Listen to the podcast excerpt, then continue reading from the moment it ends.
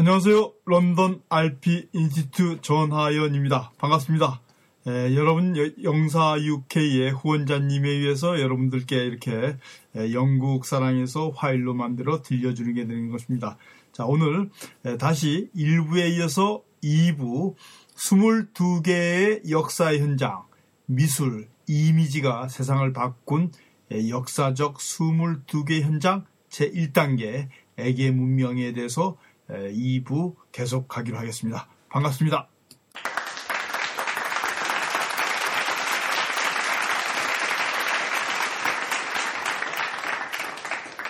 자, 오늘은 런던을 떠나 멀리 옥스포드의 아시모리언 뮤지엄으로 왔는데요. 여기 아시모리언 뮤지엄이 에게 문명의 가장 유물이 잘 보존된 곳이기 때문이라고 말씀드렸습니다. 그리고 미술 혹은 유물이 세상을 바꾼 22기의 역사적 현장, 극적 전환기에서 제가 여섯 번째 원근법으로 존재하는 미술이 보는 미술로 바뀌었다라고 말씀드렸습니다. 사실 이렇게 간단하게 썼지만은 이 내용은 정말 익사이팅합니다. 왜냐하면은 이 원근법이라는 것이 이 정치적으로 또는 교회의 프로파간다 미술로 이용되면서 이 원근법이 사람을 지배하고 의식을 전환시키는 도구적 역할을 하거든요.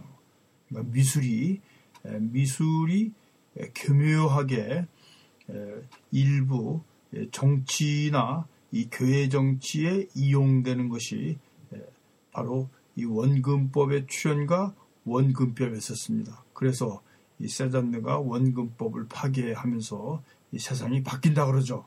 자, 이것이 어떻게 이렇게 정치적으로 이용되고 교회에 이용되었는가 여섯 번째 여러분께 다시 한번 만날 수 있는 기회가 되면 좋겠습니다. 7번째는 일곱 번째는 만남의 예술, 과학과 인문학과 이런 만남이 도대체 미술을 어떻게 만들었는가. 자, 르네상스 시대 때, 르네상스 시대 때는 두 가지 미술로 진행이 됩니다. 이 관념 미술과 이 사실주의적이고 자연주의적이고 인문과학적인 미술.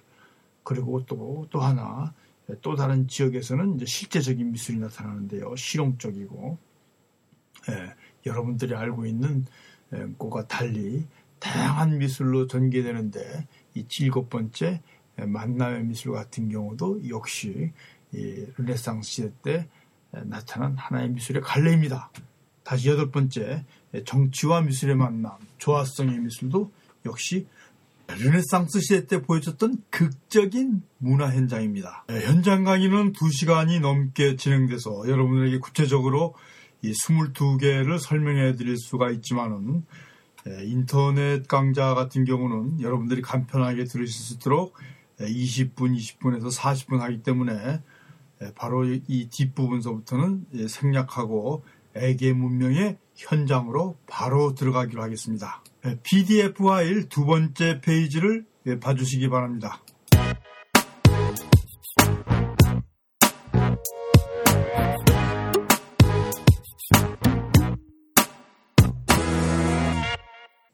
두 번째 페이지 애계 문명의 현장 기원전 2500년에서 대략 1500년까지의 지도가 보입니다.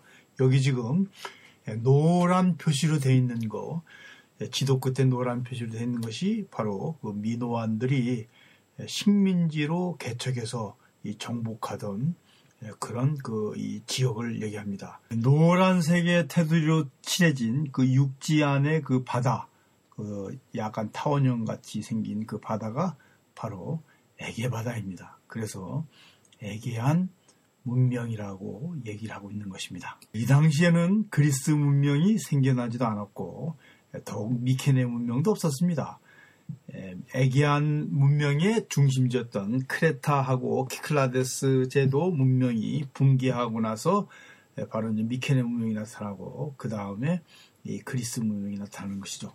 여러분 두 번째 그 그림 사진이 바로 이때 축적된 에게안 문명의 그 미노소스에 그 발굴된 바로 집단 주거지입니다. 성이라고 하기에는 그렇고 이 도, 이 도시적 건축물, 이 건축물이 지금 보시는 이 건축물이 기원전 2000년경서부터 1500년 사이에 지어졌던 이 건물인 것입니다. 그 미노소스 궁전이었었죠.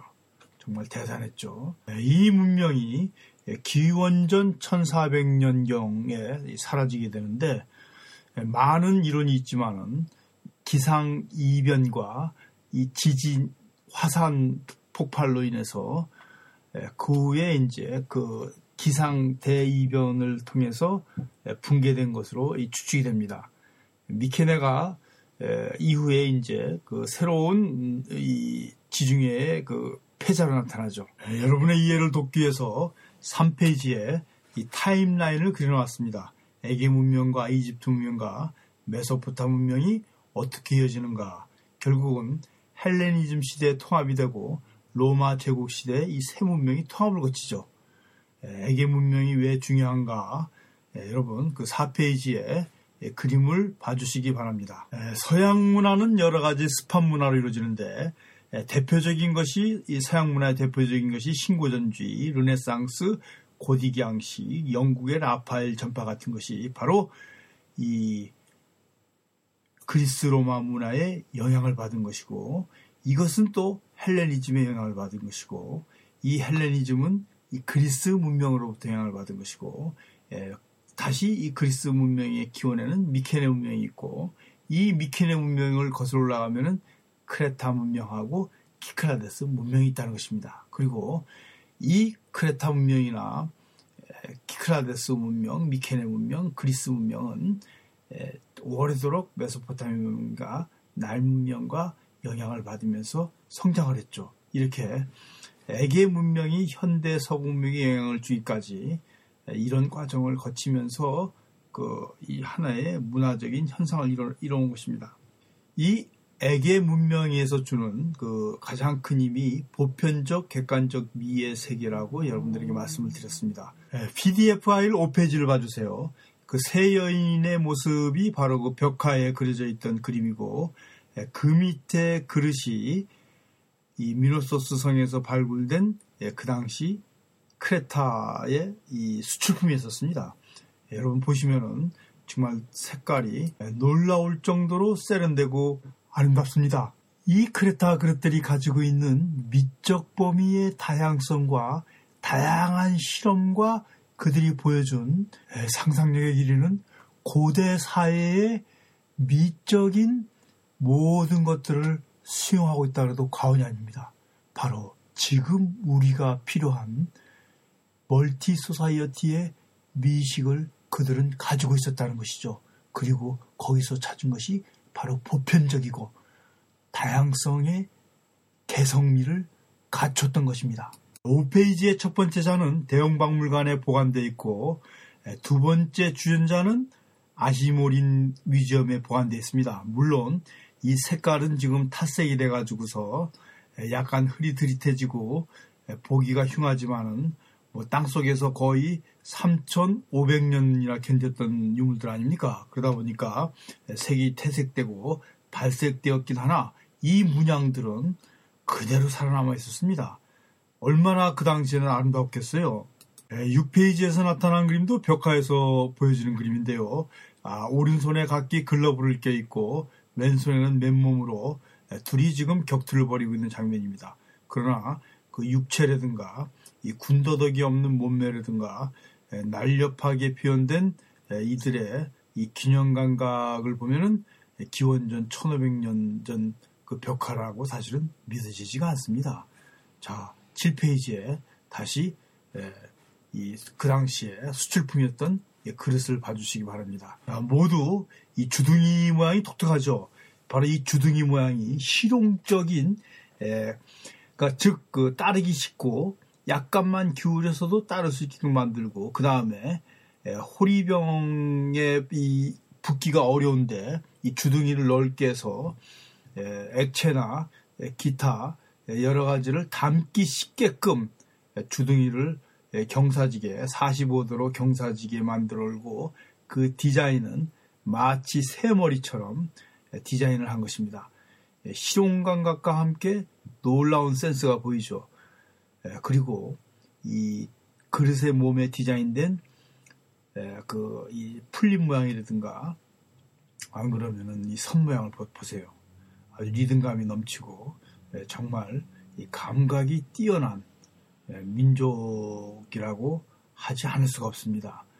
바로 이것들이 살아남기 위해서 먹고 살기 위해서 그 당시 이 범세계적으로 그러니까 이 다른 부족한테 인기를 끌어야만 됐었거든요.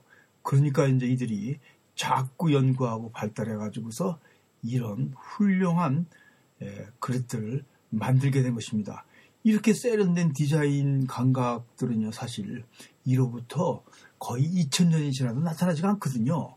자, 이 지금 기원전 3000, 기원전 1500년경, 3500년 전의 그릇이라고는 정말 믿기 힘들 정도로 세련된 감각을 지니고 있는 것입니다.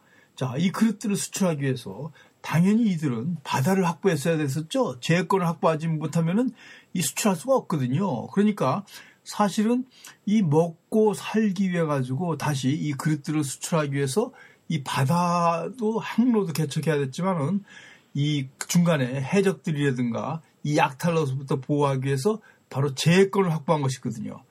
이렇게 이 제해권은 그 당시에 무역 항로를 그 이 관리하고 무역 항로를 이 개척했던 것입니다. 그래 기원전 1500년경서부터 이들은요, 에, 이 구리도 수입을 하고 또 자수정이라든가 일반 보석도 수입을 하고 그 여러 가지 섬유도 수입을 하고 이 수출입을 하고 수출입을 하면서 그러면서 국제 시장에 무역을 하면서 이 경제도 성장시키고 문화도 발전시키면서 이 번영된 예, 도시국가를 이루고 살았던 것입니다. 에게 문명이 진짜 중요한 것은 예, 다른 4대 문명하고 달리 이것은 바로 그 20세기 서구 문화의 기초가 되었던 것입니다.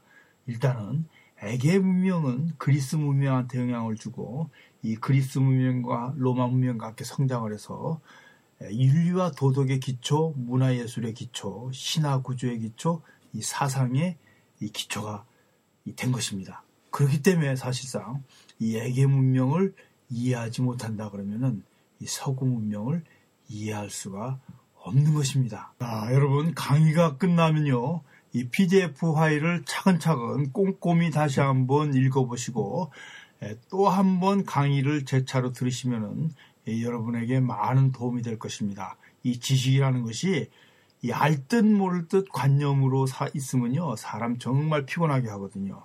지식이란 것은 꼭 이 마치 먹듯이 입듯이 끼고 자듯이 몸에 붙여야 됩니다.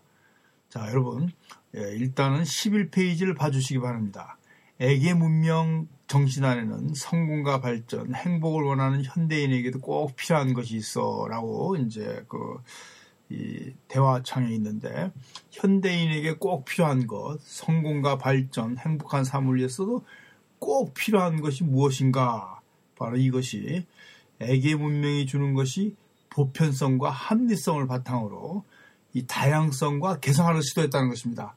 그러니까 여러분 여기 그 아시모리안 뮤지엄에서요 그릇에서 볼 수 있듯이 이 대형 박물관의 그릇에서 볼 수 있듯이 애계 문명에서 만들어내는 이 미술품 이 그릇은 정말 다양합니다. 색깔, 디자인, 모양, 형태 정말 어떤 거는 추상적이고 어떤 거는 기하학적이고 정말 다양한 모습으로 나타나는데요.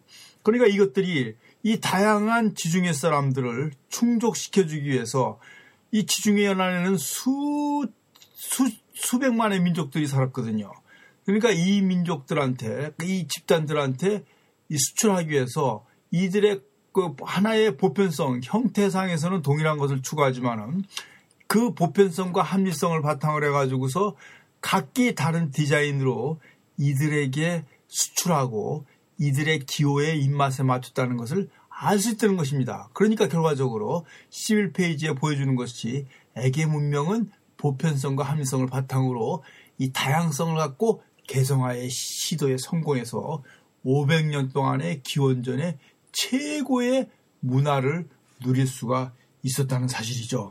자, 에게안을 중심으로 처음에 일어나기 시작한 크레타하고 키클라데스 문명은 미케네 문명으로 이어지고요. 다시 500년이 지난 다음에 그리스 문명으로 이어집니다. 또 그리스 문명은 헬레니즘 문명으로 이어지고 다시 헬레니즘 문명은 로마에 의해 가지고서 그리스 로마 문명으로 이어지죠. 그러면서 이 광대한 이 제국을 형성하게 되는데요. 자, 12번, 12번 봐주세요. 12번 보시면은 제일 윗부분에 그 빨갛게 칠해진 부분들이요. 자, 빨갛게 칠해진 부분들이 바로 그리스 클래식 시대 때 그리스인들이 똑같은 크레타 섬이 가졌던 고민을 갖고서 이 개척한 연안 도시들입니다.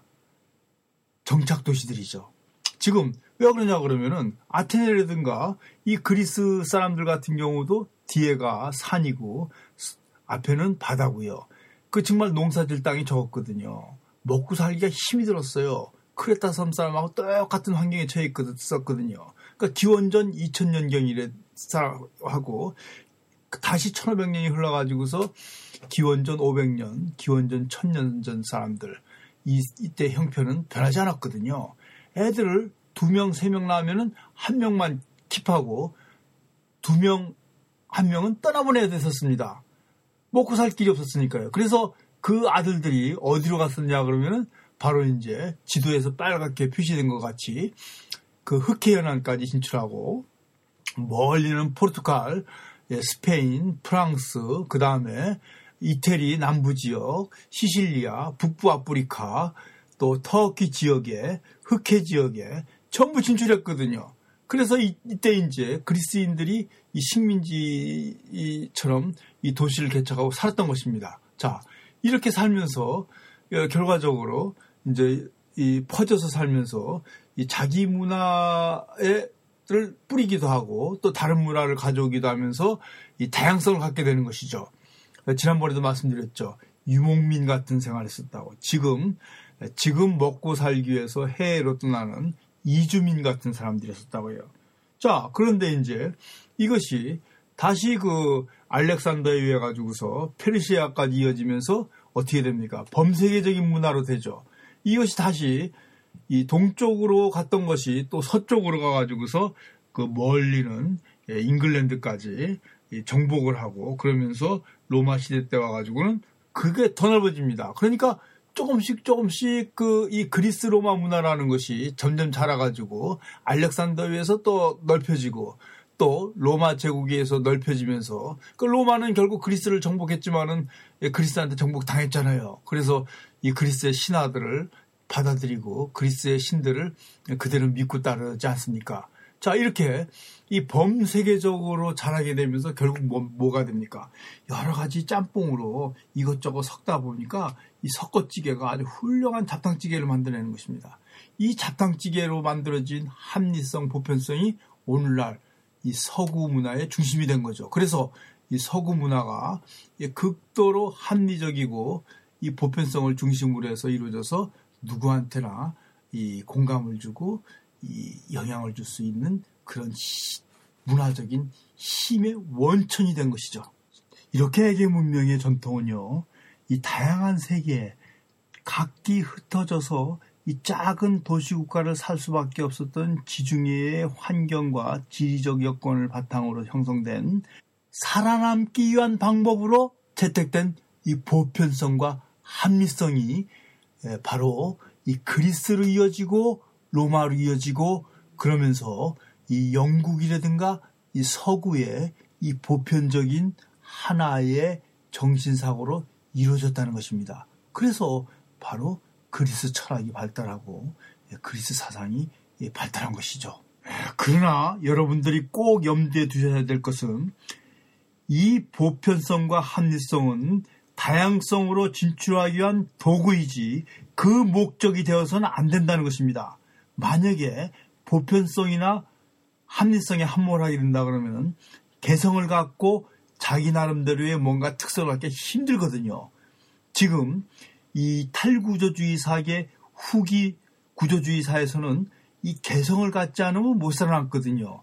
한국과 같은 경우는 아직까지도 후진국적인 문화 후진국적인 현상으로서 이 개성보다는 보편성이 더 강조되는 사회이긴 하지만은 그렇지만은 앞으로 5년 후 10년 후는 한국도 역시 달라질 것이기 때문입니다. 도대체 보편성이 왜 중요하고 합리성이 왜 중요한가? 아, 나머지 PDF 파일 12페이지, 13페이지, 15페이지를 봐주시기 바랍니다. 자, 여러분 오늘 영국 사랑의 열린 강좌 MP3 강좌는 이걸로 마치도록 하겠습니다. 자, 여러분 혹시 시간 있고 기회가 되시면은 이렇게 방송 강의보다는 직접 강의에 참여, 현장 강의에 참여하시면은 생생하게 유물을 보면서 현장을 둘러보면서 긴 시간 동안 여러분들이 그 문화 속으로 깊이 들어가서 몸으로 느낄 수 있는 기회를 가질 수도 있을 것입니다. 자, 오늘도 영국 사랑 후원자님 덕분으로 여러분들과 함께 이렇게 좋은 시간을 가졌던 것 같습니다. 자, 그러면 다음에 뵙기로 하고 오늘 미술이 세상을 바꾼 22개의 역사적 현장 1단계 이 보편성 합리성 미식을 창출한 크레타인의 미식 그 미의 세계를 잠시 둘러보았습니다. 항상 아쉬움을 느끼는데요. 2시간, 3시간 정도 분량 강의를 이렇게 40여 분의 축약을 하다 보니까 여러분들에게 저는 늘 좀 미안한 마음입니다. 지식을 전달하고 함께 공유하는 사람으로서 가지는 그런 당연한 그런 송구스러운 것 같습니다. 자, 그러면 여러분 다음 기회 오늘도 반가웠습니다. 자, 안녕히 계십시오.